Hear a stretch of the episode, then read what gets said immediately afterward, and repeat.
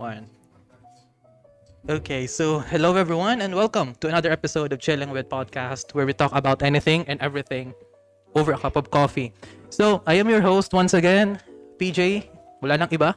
And our topic for today is one of the most fun aspect in a relationship na kung saan yung panliligaw phase or the courtship phase is always labeled as the most exciting part in in a relationship na kung saan dito mo nakikilala yung tao na para sa'yo or dito mo maalam kung yung tao na yun ay para nga ba sa'yo. So, one of the best ways to get someone, since I am also a guy, one of the best way to court is to use pickup lines. Pero, meron tayong tinatawag na mga pa-fall. Mga pa-fall na pickup lines na kung saan madami ang madami ang napapaasa at nasasaktan ng mga babae sa mga sa mga kataga na naiisip naming mga lalaki. So, in order to discuss the dynamics of pa-fall pickup lines and why they work, I have here two guests na kung saan um, Steven, welcome Steven ulit. Hello again, guest. everyone. And also the pambansang boy best friend, Ay, nakas naman. Vincent. Vince, welcome. Thank you for returning to the show. Hey yo, what's up? It's Vince, ang pambansang masamang damo. Okay, tama. Ready para kainin ang tit mo. Okay. Let's proceed with Let's proceed with the topic at hand. Okay? So bago tayo mag bago ko manginig. okay. So let's proceed with the courting phase. So I assume lahat kayo ay may niligawan na. Oo Ay, naman, oo naman, yes. Okay. So bakit ko bakit ko nga ba naisip tong pa-fall lines? At bakit ba siya tinawag na pa-fall? Basically, tinawag siyang pa-fall kasi yung mga sinasabi ng lalaki sa babae, ginagawa lang nila yun para ma-inlove yung babae sa lalaki. Tapos iiwanan lang ng lalaki yung babae once na ma-inlove yung babae sa lalaki. Ah, ganun ba? So, it's a concept, it's the concept of pa-fall. Okay, okay. Okay. It's new to me, to be honest. Okay. So, let's proceed with, let's go with the deep bone sa topic natin. Ano yung mga common na pick-up lines or pa-fall na lines na naririnig nyo or sinasabi nyo para manligaw kayo? Ito, ito talaga ha. Ano to, zinger to eh. Ah. Ito yung kadalasan ko narinig sa barkada ko. Tapos isa, ilang beses ko na yung sinabi, ah naman, di ba magchat ka? It's either umaga, tanghali, o gabi. Kaya nga very versatile eh. Sasabihin ka, Uy, kumain ka na? Kainin kita. Kaya, Oh my God. gumawa ganun. Ah, Sa'yo, sa'yo, Steven, ano yung common pick-up lines mo? Wala akong pick-up line. Oh, okay. Ang hina, ang hina. so, Mahina sumaba- ako sa ganitong Sumabait ka. to be honest. Okay. So, I launched a survey na isang araw kung ano yung mga common na naririnig ng mga kababaihan. So, the number one is, yun nga, kumain ka na ba? Mag- magagalit ako pag di ka pa kumakain. Hindi, dapat ang sunod dyan, kainin kita eh. Hindi, manyak, manyak, manyak ang dating sa'yo nun. Ang, I think this is, I think, based on t- reality din, lalo na kung hindi mo pa kilala yung babae. Yung tipong, una mong itatanong, kung wala na kayong topic, alam, alam mong walang topic na yung lalaki, pag ang tanong niya, kumain ka na ba? Pero wala pang lunchtime. Tapos, pag di ka kumain, magagalit ako. Paki mo, paki mo kung di ako kumain. yun, yun ang, pero it's the it's the most common thing. Parang it shows a basic level of concern din, di ba? So, ito pa, the next one, agree or disagree. Mm. Iba ako sa kanila. Oh, I'm not like I'm not like other guys. I'm not like you.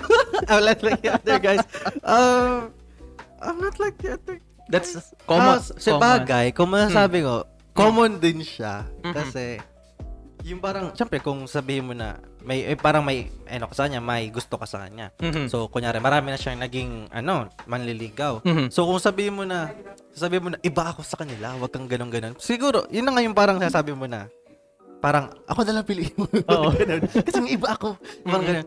Yun lang yung sabi ko. Ikaw, Tito Kaya, no? Ah, para saan kasi? Gas-gas na yan eh. Hindi ako katulad ng ibang lalaki. Tangina, may dalawa kang kamay, may dalawa kang paa, may dalawa kang mata, may bibig ka, may titi ka, di ba? Lalaki ka eh. Okay. Same-same lang yan. Lolokohin ka lang naman. Doon ka na sa pogi, di ba? Okay. okay. Sige. So th- let's proceed with the next one. So I think nar- lagi ko to lagi ko tong naririnig, lagi ko tong naririnig. Sa ganda mong 'yan, wala ka pang boyfriend. Ay, put, yun na lang.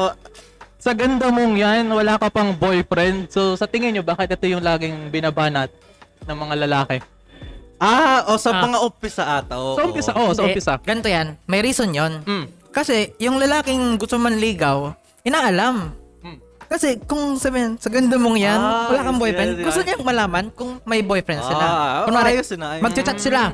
Opening line is, Hi, hello, ganyan. Pag nagkakilala, Oy, wala bang magagalit dyan? Baka magalit boyfriend mo. Gusto lang naman nila malaman kung meron Mm, Mga ka. palusot, mga Oo. palusot. Ah, ayos, Okay, ayos, so ayos, ina- ayos. inaalam lang nila kung single yung babae. Oh, Ayos na. Mga, galawan, mga, galawan ko yan eh. Pero, Mm. to- truth be told, kung lalaki ka, dapat di ka masibol kung may boyfriend man yung babaeng niniligawan mo. Agawin mo, focus lang. Um, sa mga uh, to those who are listening sa podcast na to, that is just one opinion of a man. It does not it does not reflect the opinion this, of this the two host. versus one. Okay. Yes, it is not it is not the opinion of the host of this podcast. So, just a disclaimer. Okay? Okay. So, yun nga like we said kanina, the question at the question na sa ganda mong 'yan, wala kang boyfriend. Parang it's a way to to gauge kung may boyfriend or taken na ba, Ah. 'di ba? So, I think isa rin sa mga isa rin sa mga naririnig ko na binabanat ng mga lalaki is that masyado kang masyado kang maganda para maging single. Yung tipo Ay, parang related na rin siya. Oh, sa- related siya doon sa Oo. sinabi ko kanina na kung saan you are you are gauging na yung babae ay dahil maganda, you assume na may boyfriend siya. Oo. So parang I don't know sa feeling ng girls, maybe it's sexualizing them or objectifying them, I am not sure. Hopefully may girls na I mag think, I think ano yun eh, compliment na din yun. Flattering eh. yan. I think it's a Flattering. compliment, yes. Sa part- Flattering. Hmm. I'm not sure din sa sa ibang ba- maybe some girls might find it offensive parang ang tingin lang ng babae ay ay ang habol lang naman sa akin ito is physical attraction. Oo. Kasi let's let's be realistic. Ang mga babae kasi hindi sila na hindi sila na fall doon sa kumain ka na ba? Hindi sila na hindi sila na fall doon sa uy mak- maka- baka magalit boyfriend mo. Hindi sila na fall doon. They fall for the efforts. Sa gwapo. Hindi sa gwapo. let's let's let's accept that reality. Hindi lang sa part ng babae. You fall for the person sa efforts nila. Hindi dahil sa pick-up lines nila. Sadyang pick-up lines is a way na to break the ice, ika nga, para Start ma- conversation. Start, start the conversation. Sadyang marami lang na pick-up lines na masyadong absurd. Oh, baka Masyadong- na-cringe ako sa mga Overly used, Yes. yung gasgas na Over- gasgas na. overly, overly used na overly used na statements. Ano pa bang mga naririnig naririnig natin? Dito ka, ano, baka may alam ka. Wala Meron ka pa ba, honest. Pa-fall lines. Oo, Oo, pa-fall na lines. Oh, sige, sige. Sample mo kami. Hmm. Sige ha, ito ha. Pa-fall to. Pero niche na pa-fall. Hmm. Kunwari, may jowa na yan. Mm. Nag-away sila. Hmm. Alam mo, kung ako yung jowa mo, di kita papayakin. Ako na lang kasi, piliin mo. Ah, so yung mga ganyan, mga parang words of comfort. Okay. Eh, papulin yun kasi Hmm. isipin mo ha, doon pa lang sa part na parang din, hindi mo siya dinet. Kahit yung first line lang yon alam mo, yung jowa mo, hindi kita papayakin. Parang na naggagaw, nagbibigay ka ng promise or assurance slash sinasabi mo na hindi ako katulad ng iba, blah blah blah. Isa, two birds with one stone. Napapalapit sa yung babae. Ganun. Kasi ganito ah, ang lahat naman ng pick-up lines, parang parang para mapagaan yung loob sa'yo, di ba? Mhm. Or mapalapit sa'yo lalo yung babae. For example, ito yung pick-up lines na ano, Hmm. Uy, ano, gawan, gawan kita ng playlist, ganyan. Not, not really pick-up lines, pero para makaklose mo lang yung babae. Mhm. Ah, kasi uso yan ngayon eh. Sa mga millennials, mga ano. Ako, inisip ko rin na isa pa, yung mga pick-up lines na mga yan, tao ito, ginagamit siya para, ano, matandaan ng girl. yung Oo. court, yung nag-court sa kanya. Kasi kung parang yung normal lang na ginagawa niya, or parang di mo siya nagpaparamdam, hindi niya matatandaan yung nagko-court sa kanya masyado. So kapag nagpi-pick up line ka, lalo pag madalas or almost every day or ma- like mga like every meal. Oo, yung- Ganun, yung morning, nakasanayan yan, noon and evening. Kung ganun yung schedule na ginagawa mo, matatandaan ka talaga. Ah, Basta mapakita mo na Hmm. Yung time mo invested sa kanya. Kahit kahit madami kang kachat, iisipin yan, wala kang kachat. Kasi siya, ka naman, ikaw, siya lang yung kinukulit mo eh, mga corny mong pick-up lines. Okay. Tapos pala ito, to add to that ha, since I am a bit older than you guys. Okay. Um, based on your experience dyan sa mga sinasabi, yun nga, yung mga pick-up lines dyan, I can guarantee you, pinagtatawanan lang behind your back Oo yung mga naman. ganyan na Oo. pick-up lines. Pero sa part ng lalaki, wala silang pake. I think, ang pinoportray lang nga ng lalaki is that we show concern. Ika nga, parang pinapakita na concern, kuno, Ah, Ko, ano? no? Concern, concern ko, no? Kasi, to be honest, guys that use pick-up lines, walang maisip na engaging na conversation. Walang maisip na magandang topics, Mm. usually. Yung tipong, ang tan ang usapan nyo lang sa isang araw, kumain ka na ba? Pag di ka kumain, magagalit ako. Tapos, pag tapos na kumain, kumain. Kumain ka na. Hope na busog ka. Oh, eat well, ganyan. Ano kinain mo? Ano kinain mo? Ah, tas- masarap. hindi. Paki mo. hindi naman hindi naman doon nas na stop kasi yung pick up lines, di Oh, ba? di naman kasi marami pa naman pick up kagaya nung nauso ngayon sa FB, di ba? Magagalit ba si Ben and Ben kung ikaw yung pipiliin ko araw-araw? Mm. Mga ganong klaseng pick up line. Parang pick-up lines are ano, hindi naman siya guaranteed na mafo-fall sa yung tao like I said. It's just a way na expressing yourself to that person. Pero sometimes may sumusobra na. May sumusobra na ang pick-up, may narinig akong pick-up lines na kandado ka ba kasi gusto kong susiin ang butas mo. I'm hearing those kind of absurd pick-up Cringe. lines. So, First time ko yung marinig. ah. cringe, cringe. It's cringe, yes. Pero I, I based dun sa mga sinurvey kong mga babae, yun yung usual daw nila nakukuha na pervy pick-up lines. And isa pa sa mga isa pa sa mga narinig narinig ko, eto babasahin ko direkta. Meron ka na bang taga-cheer sa buhay mo? Meron taga meron ka na bang taga yes baby kasi ako wala pa. mga pick-up lines yan na nare-receive ng mga actual females na kilala ko. So, Gamer life. Yeah, gamer like there's an absurd line kasi to be honest, this generation does not know the quality or hindi alam ng generation natin yung panliligaw. The oh, aspect I of would agree. I would panliligaw. agree.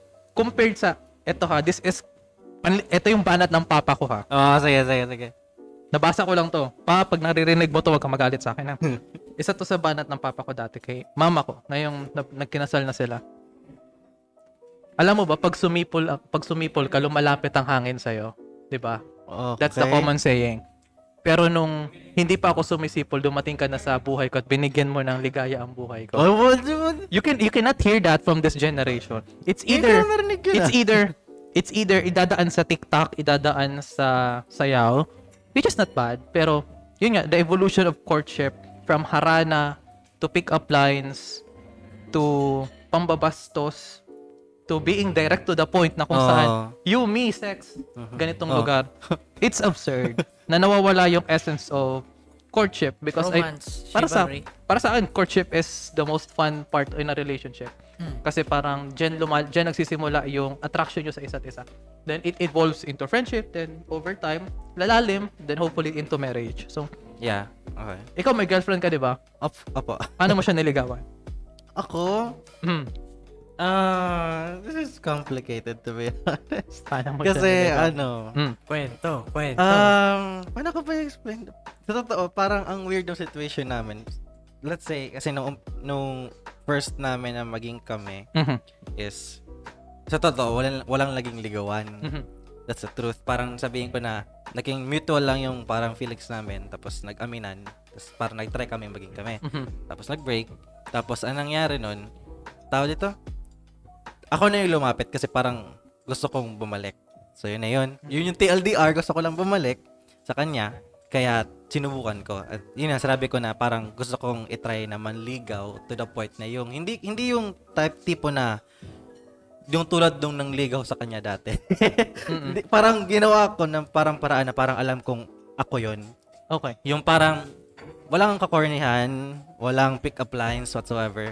Kapag parang dahil nga doon, hindi ako masyado nakaka-relate sa mga narinig ko na mga pick-up lines na currently narinig ko sa internet, ganun. Kasi parang di ko talaga siya tinatry kasi ayaw kong maging feeling na maging cringe. Parang, parang kinort mo siya as Steven, hindi parang Parang wala akong ginokopya. Okay. Ginawa ko lang yung parang feeling ko na parang kaya kong gawin para sa Mhm. kanya. Which is yung, minsan, I can see that.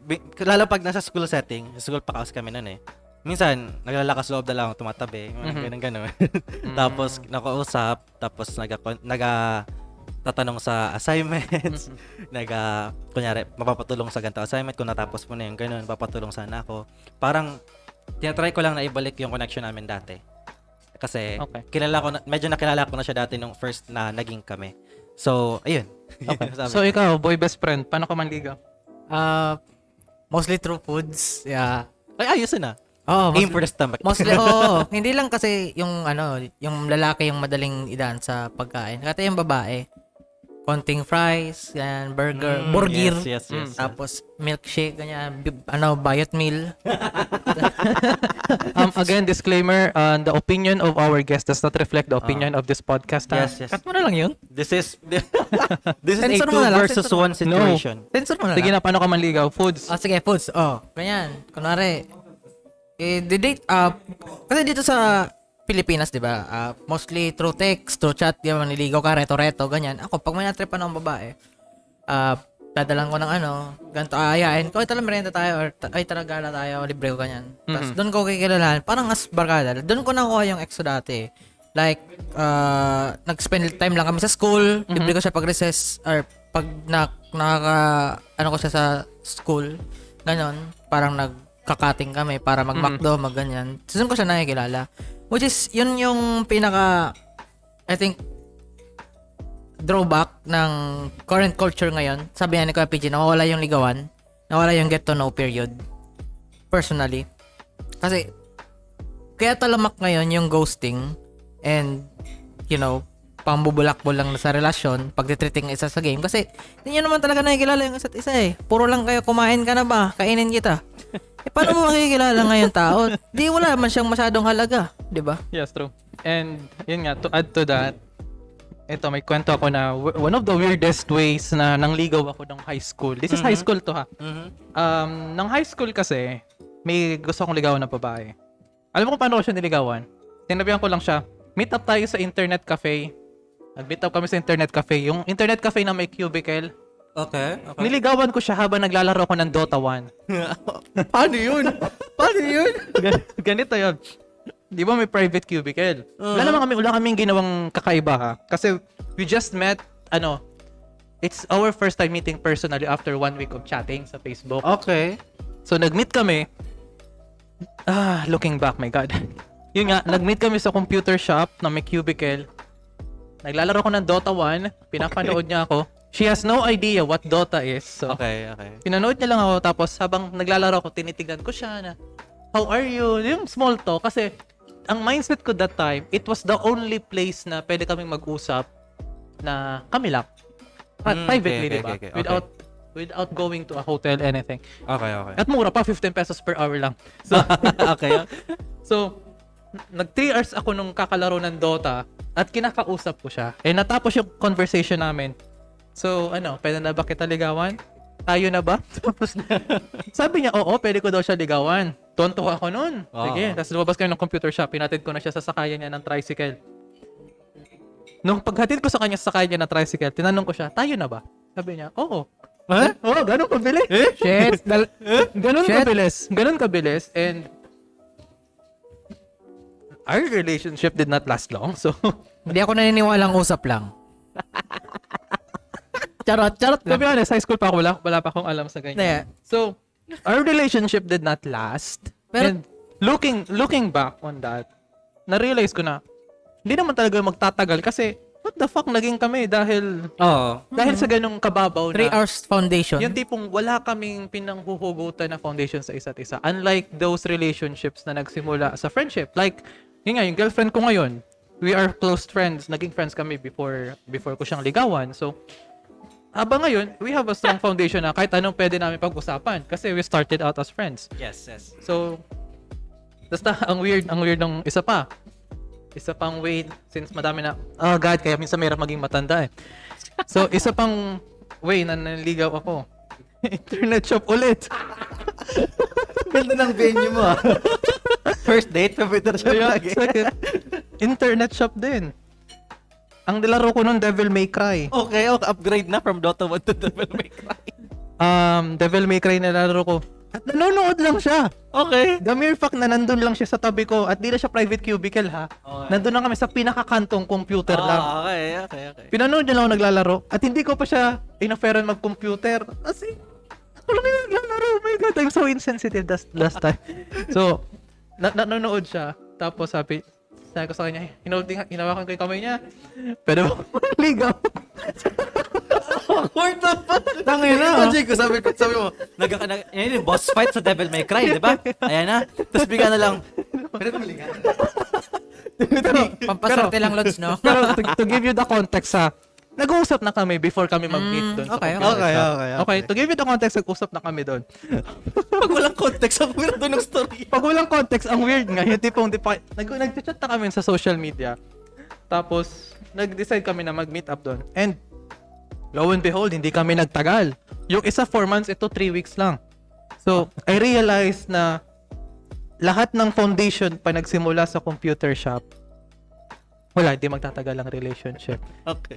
Those are some of my weirdest experience. At, at yung kung sino man yung mga girls, for sure kilala niyo kung sino kayo na kunikwento ko. I am so sorry I was like that. I changed. Pero I am so sorry na pinagdaanan niyo yun. So kayo, what's your weirdest uh, courtship or relationship na inano?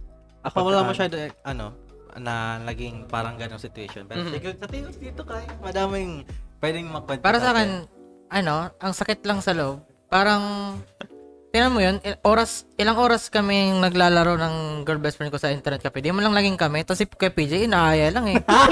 Basta ang sakit. Ang sakit. Pero, okay, pinaka-weird na siguro paraan ko para makaka-close sa isang babae. Mm. Tinatapakan ko yung pa.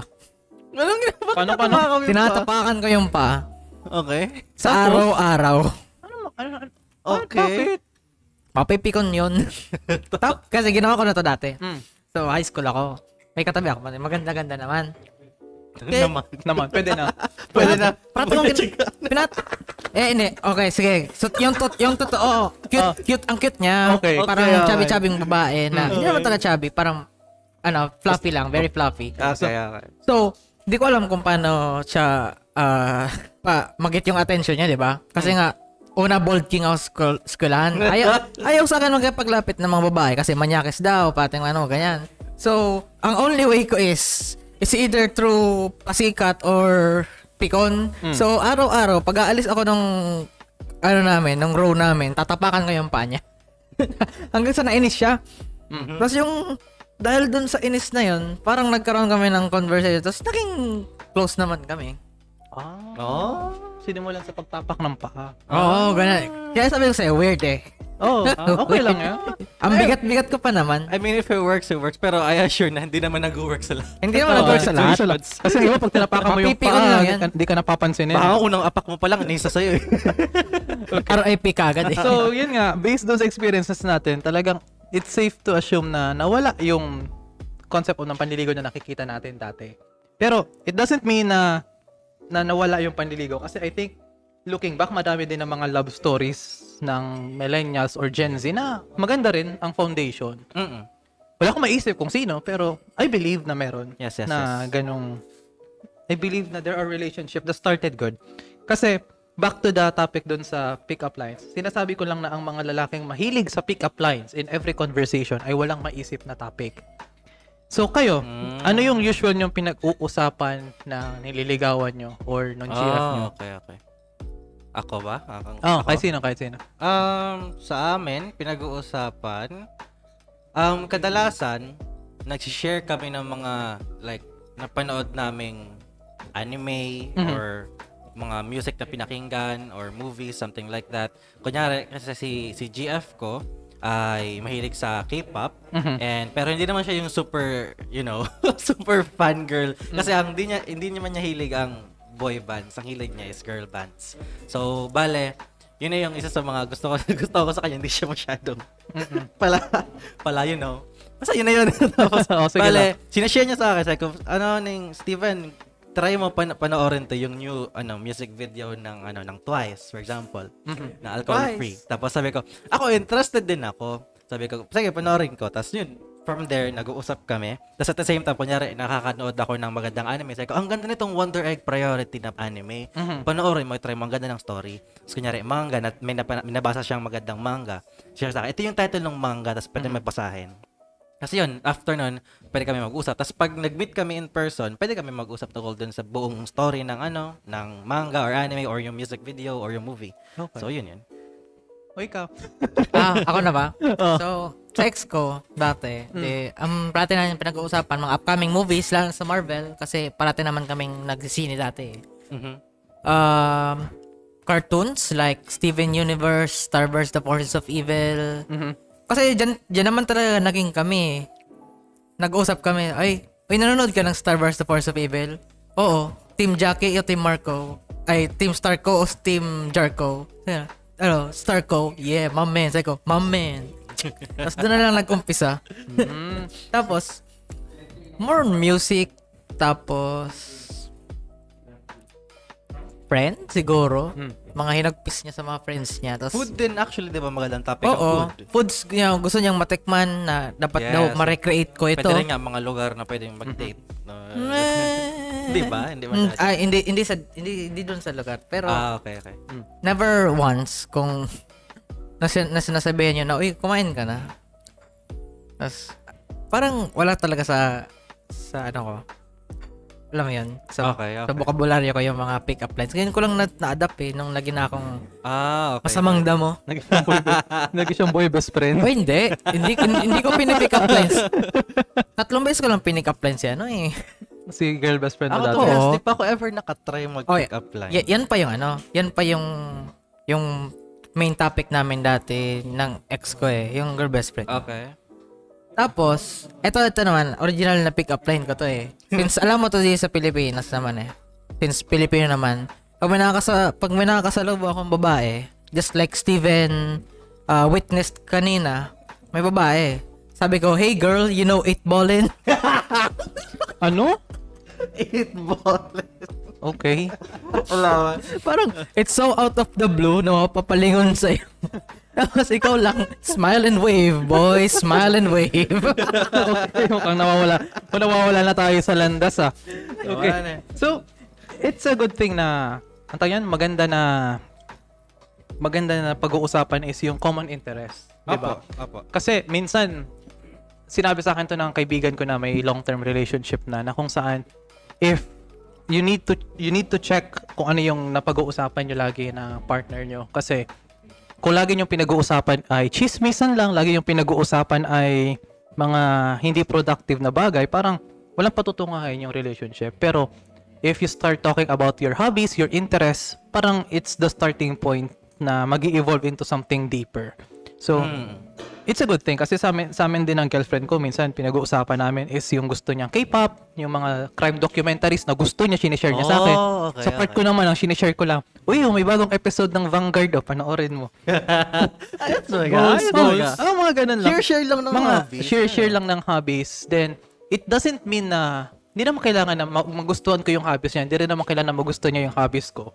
But the fact that I am open to sharing my thoughts sa isang tao na partner partner mo, it's a reassuring thing din. Kasi, karamihan kasi sa atin, ang, ang definition ng relationship is that may jowa ka, mapopost sa Facebook, may ka-holding hands ka. May makakausap lang. Status. Status symbol ang jowa. eh. Status symbol lang ang jowa, which is not a good thing, especially din sa mga partners natin na nag-expect na makasama tayo long term. Mm. Yan nga. Kasi, alam mo ba, may nabasa kong survey, karamihan ng mga lalaki ngayon ay hindi na willing mag-venture into a new relationship this 2022 or 2021. Bakit naman? Masyado na daw nagiging superficial ang mga babae. Ano ba tingin And by superficial? nag- nagkakaroon na ng mga super unrealistic standards. True, Ah, ah, ako agree ako na dyan. nakikita, agree, agree na ako nakikita nyo sa Facebook. Ah, Yes, yes, Yung yes. I would K- highly agree. K-pop, na ah, dapat if a guy is K-pop yung first no hindi. K-pop no again this is the opinion of one person not the opinion of the high entire standards podcast na eh. Na high standards na dahil sa Wattpad, Possession, Possessive Series, agree. yung mga billion. yung Wattpad generation it, it's a long time ago ang minimin ko kasi ngayon yung tipong you will see post in Facebook that get a guy that is like this get a gay, get a guy that is like that Mm. which is okay parang you are forming a standard on your own as a girl Yes, which yes, is yes, good yes. though. but the mere fact that you are setting unrealistic standards into a person is bad then for both of you. I know Yes, someone, yes, I know yes. someone na gano'n ng experience and hindi ko nakikwento masyado. So, gun siya. Ang nagustuhan ko lang na bagong standard ngayon ng mga kababaihan is that, ngayong pandemic, kung may manliligaw daw, dapat may rides. May Either may rides? motor or may kotse. Ganun ba? Oh, high standard. imagine mo during this pandemic, Ay, oh, wala kang personal rides. hassle Mahirap. ang dates, Mm. hassle ang Dangerous paglabas. and ano. Yes. Ah, yun ang okay. standard na lumalabas ngayon. Oh, yes, I can understand. I can understand that. Yung mga ganong kasing standard, understandable in this current time. Pero kung Oo. in, kunyari, in, in, in a normal standard, yung before pa pandemic, Mhm. I think it would be quite, ano din, um, unrealistic din in a way. Oy, norm- normal. Kasi ano, kasi, eh, di ko, di ko alam kung para sa akin, kumbaga, parating sa ride or something like that, pag may motor, yun yung parang isa rin sa narinig ko sa ibang babae na sabi niya, gusto ko mag-jowa na may motor para free ride ako pupunta school. Nakakagwapo ang motor, tol. Oh, I, I would agree na nga. Pero in a way, since ano, yung, siguro nung time pa na, na wala pa ako interest sa rides, siguro yun yung iniisip ko. Pero at this, pero ngayon na, you know, situation natin ngayon na pandemic, I would agree na kailangan talaga Necessity, ng rides. necessity. Practical talaga. Pero, Mm. swinging back to that, standards. Kaya natatakot ka- karamihan ng mga lalaki ngayon. Alam mo kung bakit? May maganda sa Facebook. Suggested you- people you may know. Tiningnan mo yung profile. Nakita mo yung bio. Asawa ko si Jungkook. Atras ka na, tol. Umatras ka na, tol. Bakit naman? Wala kang pag-asa. Asawa ko si Jungkook. bakit, bakit, bakit naman? Bakit naman? Sir, ang standards niyan, Ako actually, grabe. I would agree. I would agree to Kyle. Grabe. Kasi ano eh, um, sa site kasi na ganyan, yung, let's say, let's say, let's be real, good. Pagdating sa K-pop, K-pop talaga yung... Pero, ito, Pinik ko na lang muna. ah, pag babae, This is, again, this is God the opinion of the podcast. Ay, oh, sige, let's, na yung 2B1. Okay, Okay, okay, Okay, ko- okay, K-pop, So, go. bale, ang K-pop standards kasi napaka-high kasi yun yung parang in-aim ng K-pop industry to the word perfection. Yun yung isang nakikita namin, naririnig sa mga documentaries or sa mga kahit kahit kanino man actually na mga fan kasi talagang like they try their best to be almost perfect to everyone ta to the point na ano na parang no one can top them kumbaga Hmm. kumbaga sa, dating- sa, sa ganun kasi mga bagay yung mga fangirls for example yung pinaka isa, isa, isa sa pinakasikat ngayon na band which is BTS yun na nga yung Asawa ko si Jungkook. Yun asawa ko si Jungkook. Hindi, ganito. Sorry sa mga mababat hurt ha, pero yun talaga yung naiisip namin ngayon. Ito yung personal na naiisip ko tungkol dito. Kumbaga, kunyari, fan, eh, kunyari, fan ka ng isa sa member nun na Mhm. s- super fan ka na to the point na you would die for him. Or, yeah. To the point na parang ganun. Na die hard fan ka. Tama ba yung term ko? So, Mhm. ganun ka.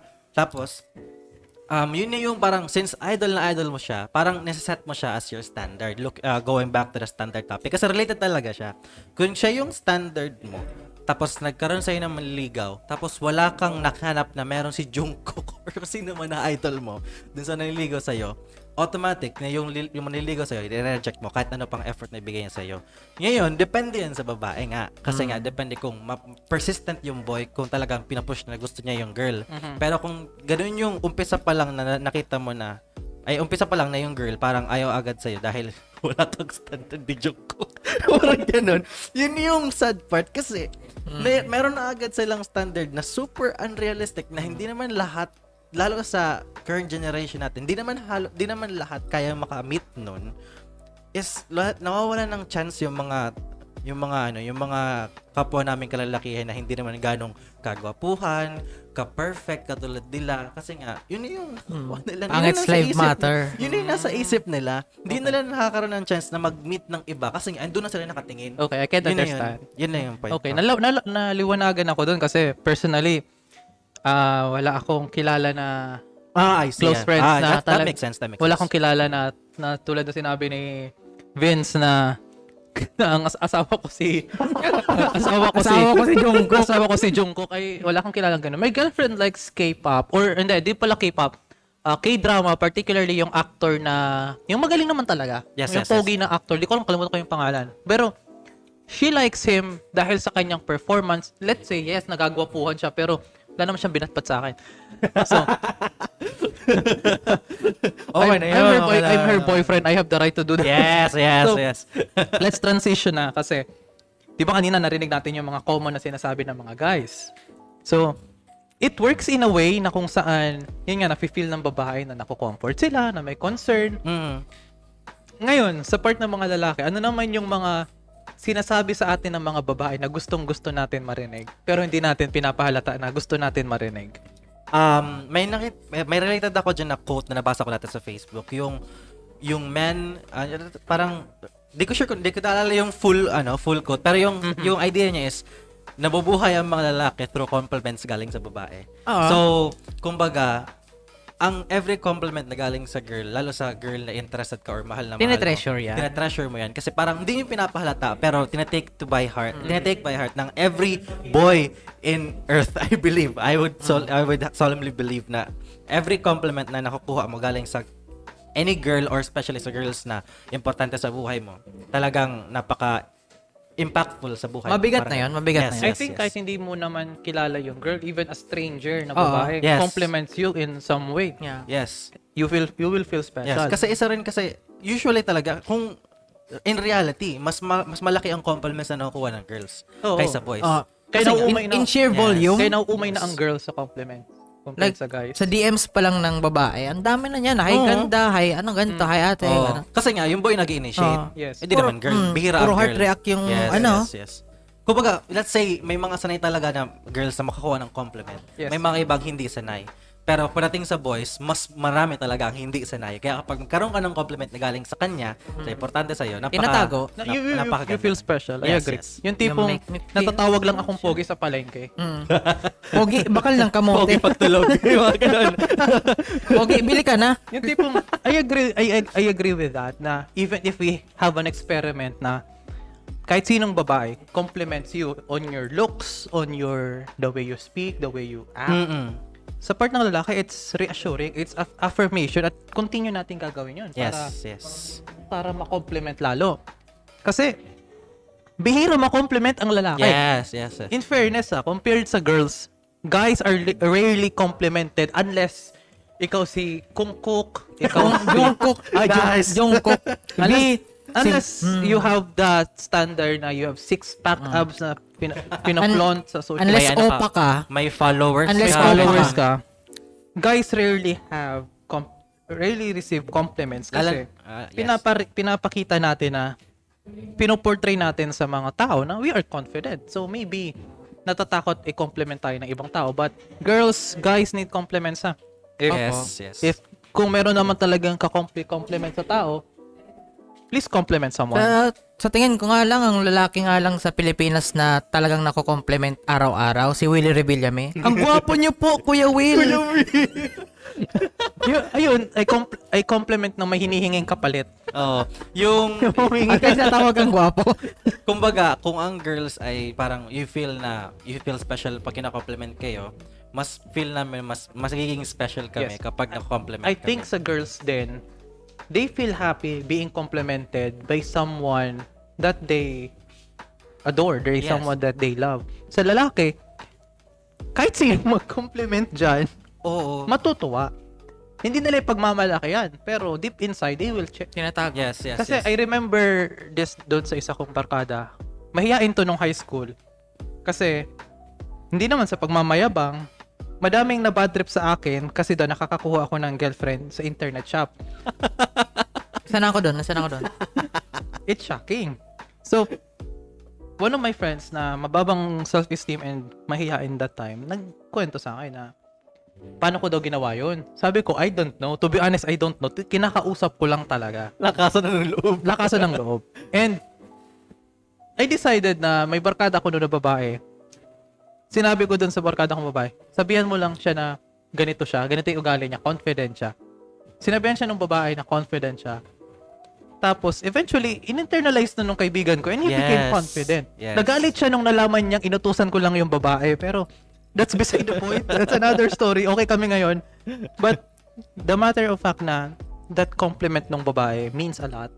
Kasi, yes. yung tipong, I don't know if it's connected sa maternal instinct or maternal love ng, na nararamdaman natin. Kasi, let's be honest ha, being complimented by our mom is better than being complimented by our dad. Kasi pag ang tatay natin pag nag-compliment, ay, ba- ayos yan, maganda yan. Ay, simboy mo na Ay, sibaga mo. More bagay yan. boy. Parang tinitripan ka lang eh. Oo, parang tinitripan ka. Pero pag pinuri ka ng mama mo, or pinuri ka ng isang maternal figure sa'yo, you feel special. Mm. So maybe that's part Kaya minsan mas appreciate natin ang compliments ng babae. Actually, para kahit nga yung ano, kahit barkada mo nagka-compliments sa'yo, parang biro lang eh. Oo, kung kahit Kahit buhay mura, yun mga buhay. yung tipong, namiminan yung urag mo. Angas ng mulit mo, Lods. Tapos para kang tipong- tambay. yung tipong di, di ka panipaniwala. Pero sometimes, kahit hindi ka panipaniwala yun, it's compliment eh. You, Mm. you accept that. Pero, pero too much compliment can kill you naman. ah, Mm. Kung saan lalaki ang ulo mo. Oo. Pag masyado kang nakomplimentan. Just like, ayoko na ikwento. Sige lang, pero we get the point naman. Ah, you get the point na too much compliment din. Kumbaga, wag lang masyado manghingi ng sobra. Kung Yes. may matanggap pa na isa, i-internalize Yes. mo na din And, yun. and it- ito pa, isa sa mga linyada ng babae Aha. during legal stage. Bakit ako? Ba? Bakit ako ang pinili mo? Madaming babae dyan. Bakit ako ang nilapitan mo? Oh. Ano ang sinasagot nyo doon? Oh. Usually, tinatanong yan sa beginning of the relationship. Sa Ah, akin kasi tatanong yun ah, ngayon. Tinatanong sa akin yun Tinatanong ngayon. sa'yo. ah. What? Tatanong sa'yo. Bakit, Ikaw ba't ito bakit ako? kinantahan ko lang. Walang sagot sa tanong. Okay, kaya ka kung brinakan eh. bakit ka mahalaga. Kaya ka binasted eh. Kaya pala. Ay, hindi, hindi siyang kinan sex actually. Pero nung tinanong ako ning ni ano, ni ni Blanc kung bakit siya daw, bakit daw hanggang ngayon siya pa din. Sabi ko sa kanya kasi iba ka yan. Eh, kung May buntot siya ganun. hindi, ah, siya lang yung babaeng nakakapag-bring out ng the best in me. Yung nagbabago ako dahil sa kanya, paunti-unti. Nagiging ako mas mabuting tao pa dahil sa kanya, kanya. Ikaw. Which is, okay, totoo naman. Okay. Ikaw, anong sinasagot mo doon? Um, kasi hindi, sabi nga ni Kuya PJ kanina, at sinasabi lang yung kapag in the beginning, eh, parang sa umpisa pa lang. Mhm. Pero hanggang ngayon, naratanong pa rin sa akin Bakit ako? ko. Sabi ko lang sa kanya, ewan ko din. Sa totoo, hindi ko lang talaga alam. Ah, Kasi trip-trip mo siguro- lang. Hindi naman sa ganun. Like, kasi talaga- wala ako masyadong masabing specific reason. Siguro, sadya talagang napalapit na ako sa kanya sobra na parang wala na akong mahanap na iba na magiging as close as uh, magiging makaka-close ko na kasi Pero nag-try ka na ba? sa kanya. Hindi. Oh, hindi, ka, Ayoko- hindi ka kasi nag-try eh. Ayoko rin mag-try. Ayoko rin mag-try. Ba't ko ita-try? Wag mo ko influence Hindi ka kasi nagtatry eh. Pumundo ka ngayon. okay, so be- before before we proceed to ano, the next one. Ano yung pakiramdam na tinatanong kayo ng ganun? Nang- Bakit ako? Ganon? Oh, bakit ako? Anong pakiramdam na pag tinatanong kayo ng? Ah, okay. Sa tot, um, kung ang pakiramdam ko, una, kinakabahan. Mhm. Ewan ko kung bakit. Kasi, siguro kasi, hindi ko alam may isasagot na baka yung sagot ko hindi niya gusto Hmm. na baka mag-away na naman kami. Yun yung mga, yung mga typical reason kapag mayroong kang relationship talaga. Yung syempre napaka-careful mo ng tano- ng answer mo na pinag lalo pag chat kasi pag on the spot mas mahirap. Kumbaga, ganun lang. Pero yung una ko nararamdaman kaba. Tapos pag nasabi ko na yung gusto kong sabihin, parang pag sinabi ko na yung usual na sagot ko talaga is di ko talaga alam. Yun na yung parang nag-flow na yung parang reasons. It, it sounds weird, pero pag sinabi ko na di ko alam, saka nag-flow yung reason sa utak ko, tapos sinat-chat ko na lang. Tapos naiintindihan naman niya, kahit ilang explain ko, tapos kahit ilang talon, y- yun pa rin yung sinasagot ko. Mhm. Kaya parang sabi ko, Scripted. hindi naman scripted. Hindi naman sa ganun. Kasi talaga, hindi ko talaga sure kung bakit hindi na ako, hindi, hindi ko na trip maghanap ng Ah. ibang gusto ko maka-close. Mhm. Kasi ano eh, parang siya na yung nagust siya na yung lagi kong Nakakasama. ano, yung Hmm. kausap sa mga kahit anong bagay. Eh, kahit anong, kahit napakaliit na topic, na mapa-expand ko pag siya kausap ko. Ah. I can Yung parang- understand. O, ikaw? Ano? Ano Sa- sa'yo? sana all Anong na, sana all na lang. Sa- sana all. Pero kung nung oras na tinatanong ako, bakit Hmm. ako? Oh, bakit nga ba? Um, ang naramdaman ko nun is uh, frustration. Kasi deep down I know na nandito sa loob yung reasons pero I don't have enough words nor the time that it takes to explain Ah, how Mm. how kung bakit siya nga yung pinaka-importante sa akin tao, kung bakit siya nga yung ganto, kung anong kung bakit ganito yung epekto niya sa akin. Kulang na lang gumawa ko ng thesis. Ipabookbind ko tapos ibigay ko sa kanya. di ba ginawa mo na siya ng titis? Ginawa mo, ginawa mo na Ibang, ng ibang thesis. thesis yun. Ito, personal thesis to. Gagawa kong personal thesis. Susunod na may mga ano sa akin na, susunod na may matripan ng babae, gawan kita ng thesis kung bakit ako, Ba't Kita dapat akong piliin? Kita mo lang yan sa Facebook. May sample size ka pa. Ha? gagamitin. Oo, oh, sampal. May defense, may defense pa, no? May Oo. proposal defense pa. May panel pa eh. Pero wag na, wag na.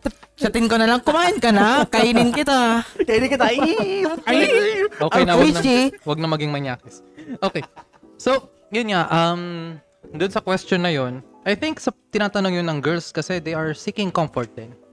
Kasi parang they fear na, they have this certain fear na baka you are doing that para lang makuha niyo yung virginity nila or you Parang are, trip lang, no? you are doing that trip-trip lang. Parang Mm, hindi naman talaga kayo Ah. attached. Parang parang assurance? It's, they are seeking assurance. And Okay. na-discover ko yun nung tinanong ako nung girlfriend ko ngayon na bakit siya. Then, doon ko na-realize na I think, ano tawag yun?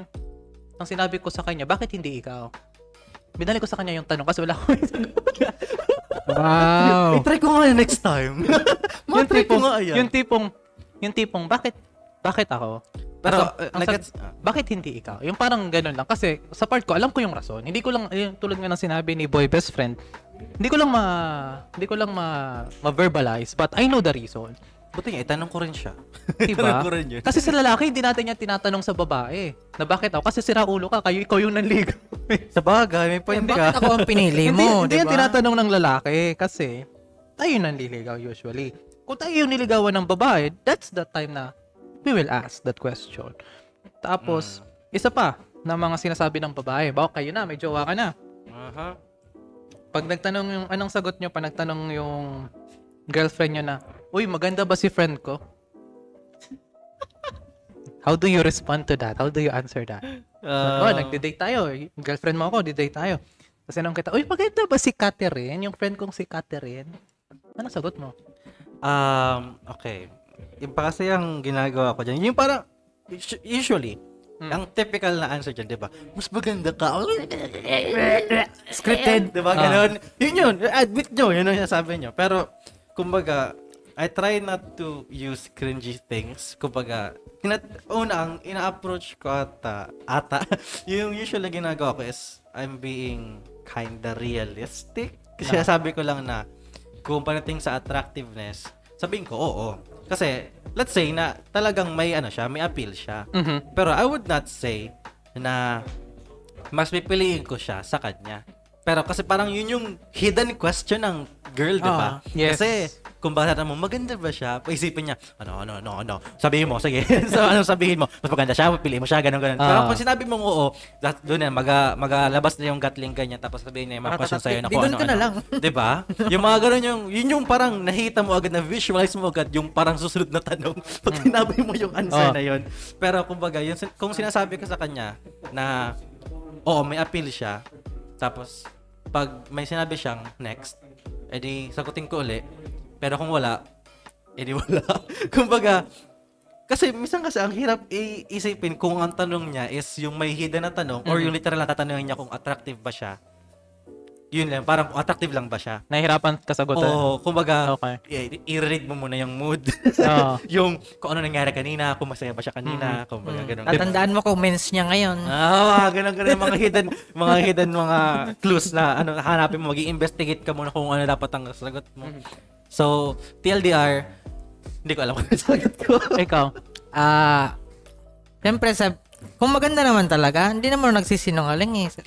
Oo, maganda. Di ako bulag, tangina. Ako rin naman, yun ang sabi ko. Hindi ako bulag.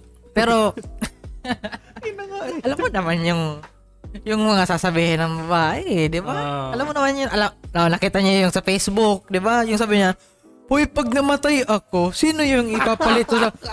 oh, tas, di ba nung nags- na nagsabi ng pangalan yung lalaki, sabi ng babae, eh, hindi, dapat kasama kita sa hukay. Walang, walang tamang sagot sa inyo eh. Pag ako namatay, sino? Ay, papalit mo. Pag sinabi mong hindi maganda, eh, eh sinungaling.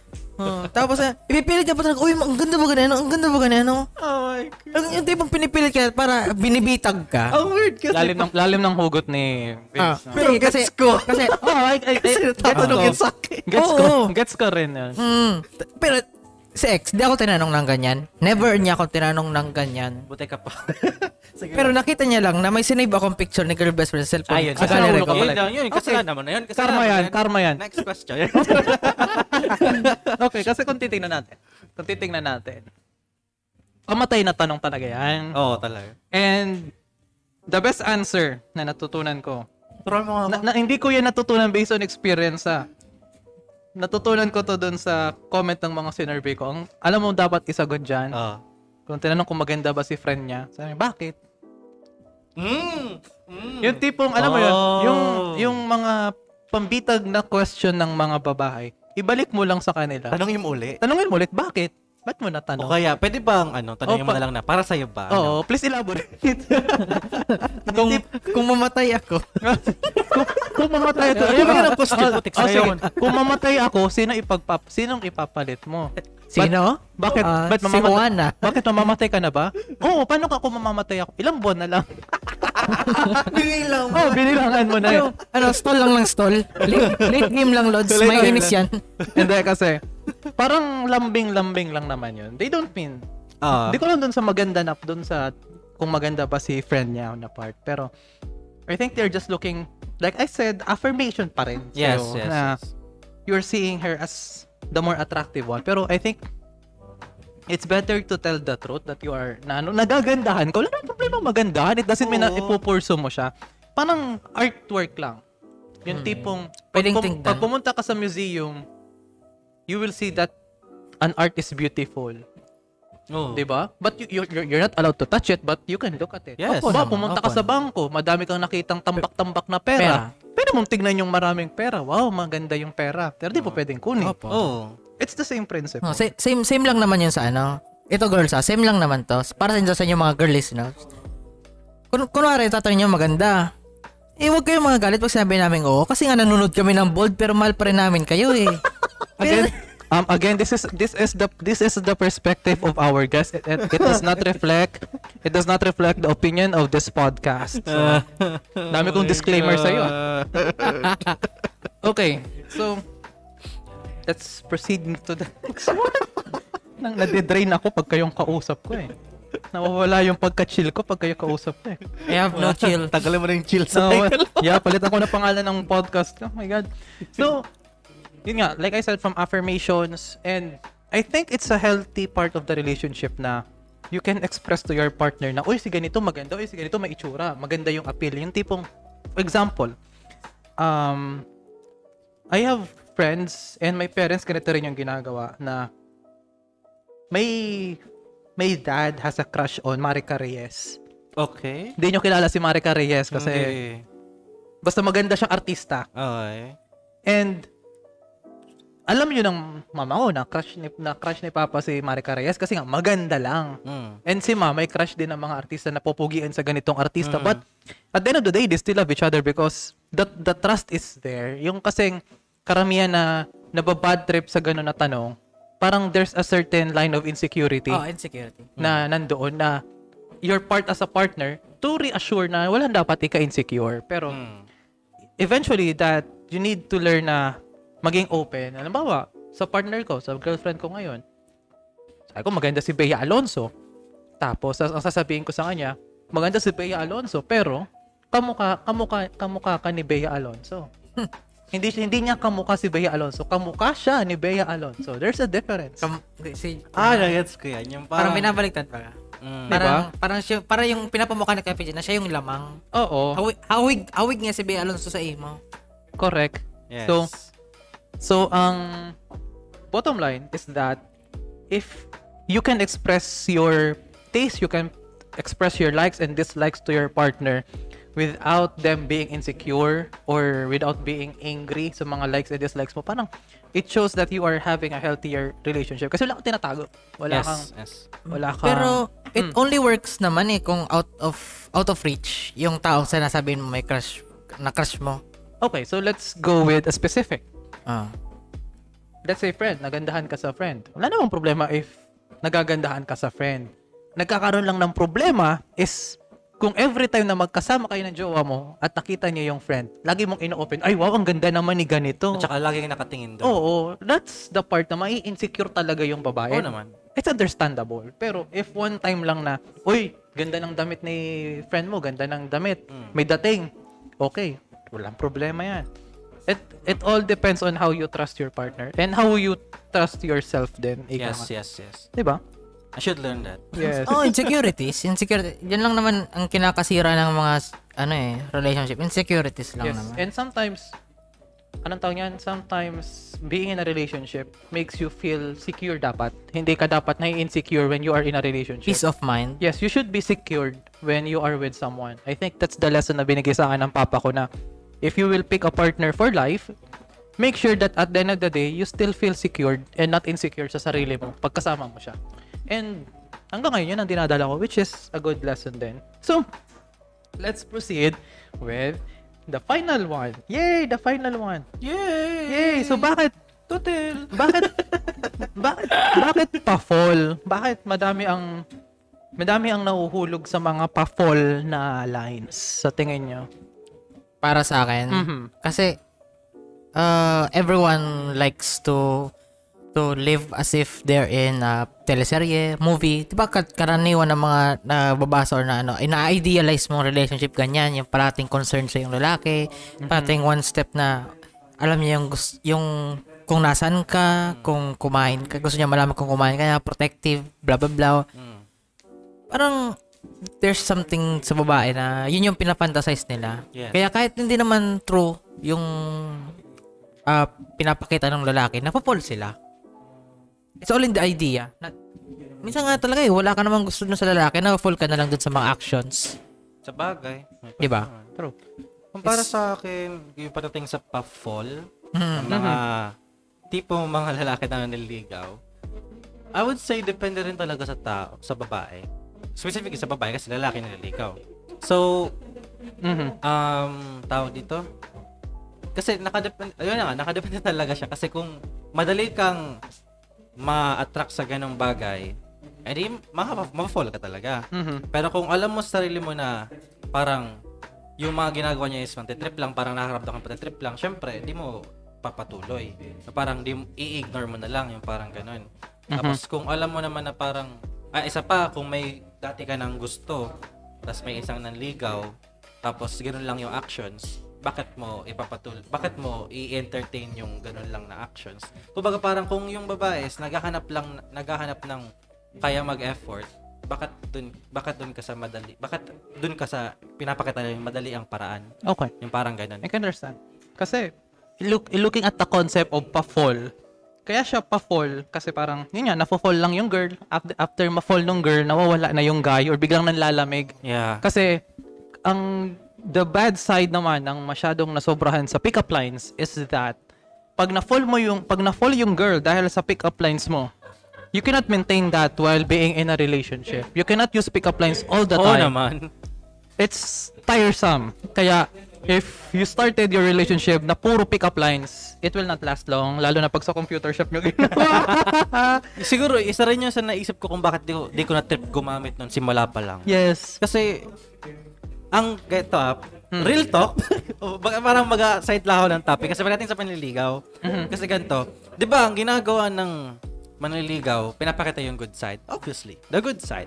Always the good side. But have you ever heard of the bad side of the boy? So, yun yung real question. Paano kung ano mangyayari kung naging kayo, makikita mo yung bad side niya.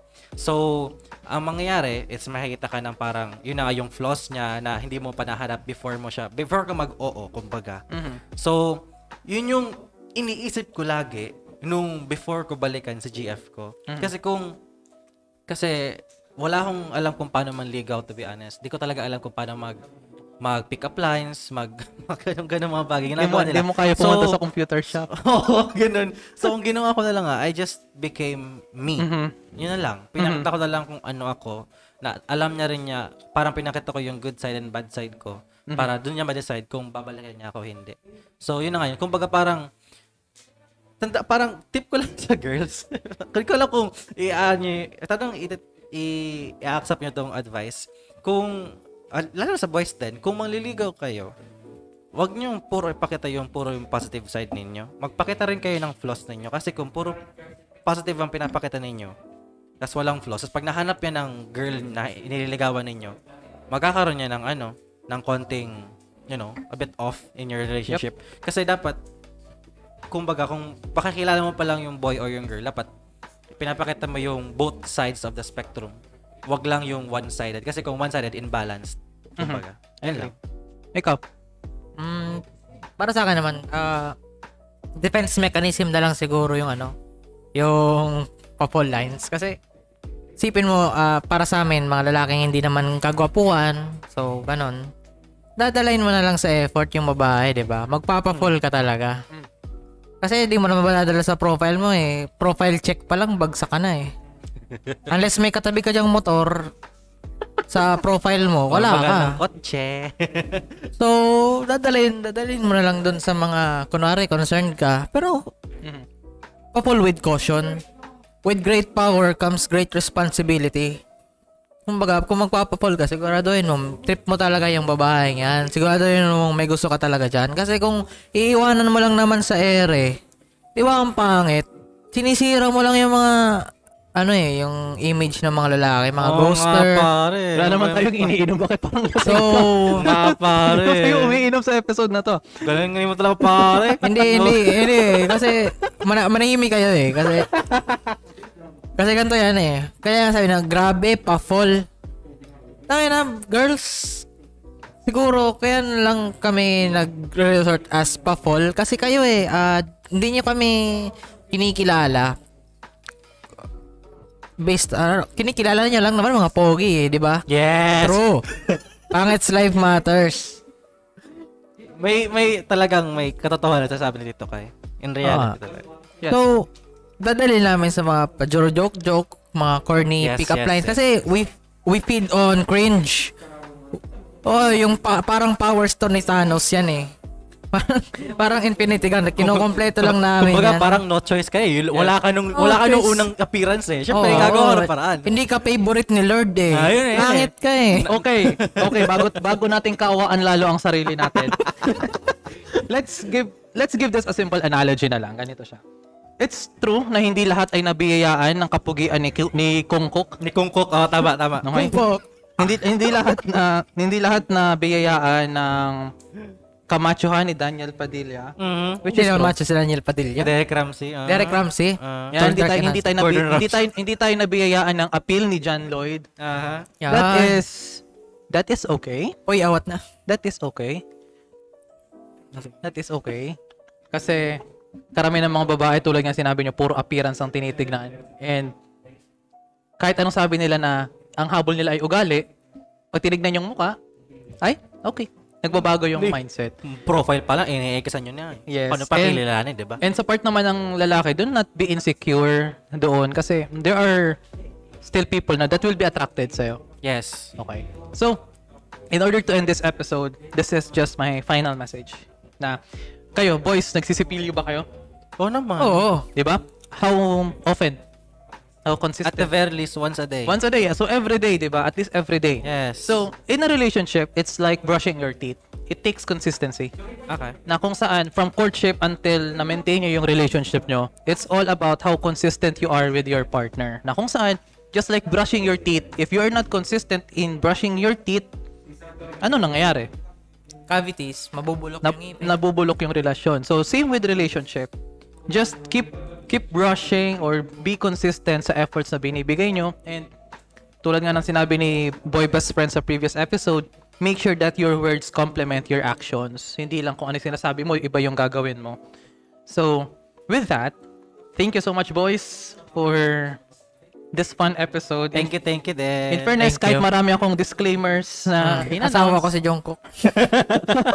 Ang dami matutunan, to be honest. Yes, it's it's always a fun episode when recording with people that I like to be with. So, thank you so much for listening and don't forget to leave a like and follow in our Spotify account chilling with PJ and subscribe to our YouTube channel and like us on Facebook. So with that, see you, see you on the next episode with Chilling with Podcast and have a good day. Goodbye. And I'll see you next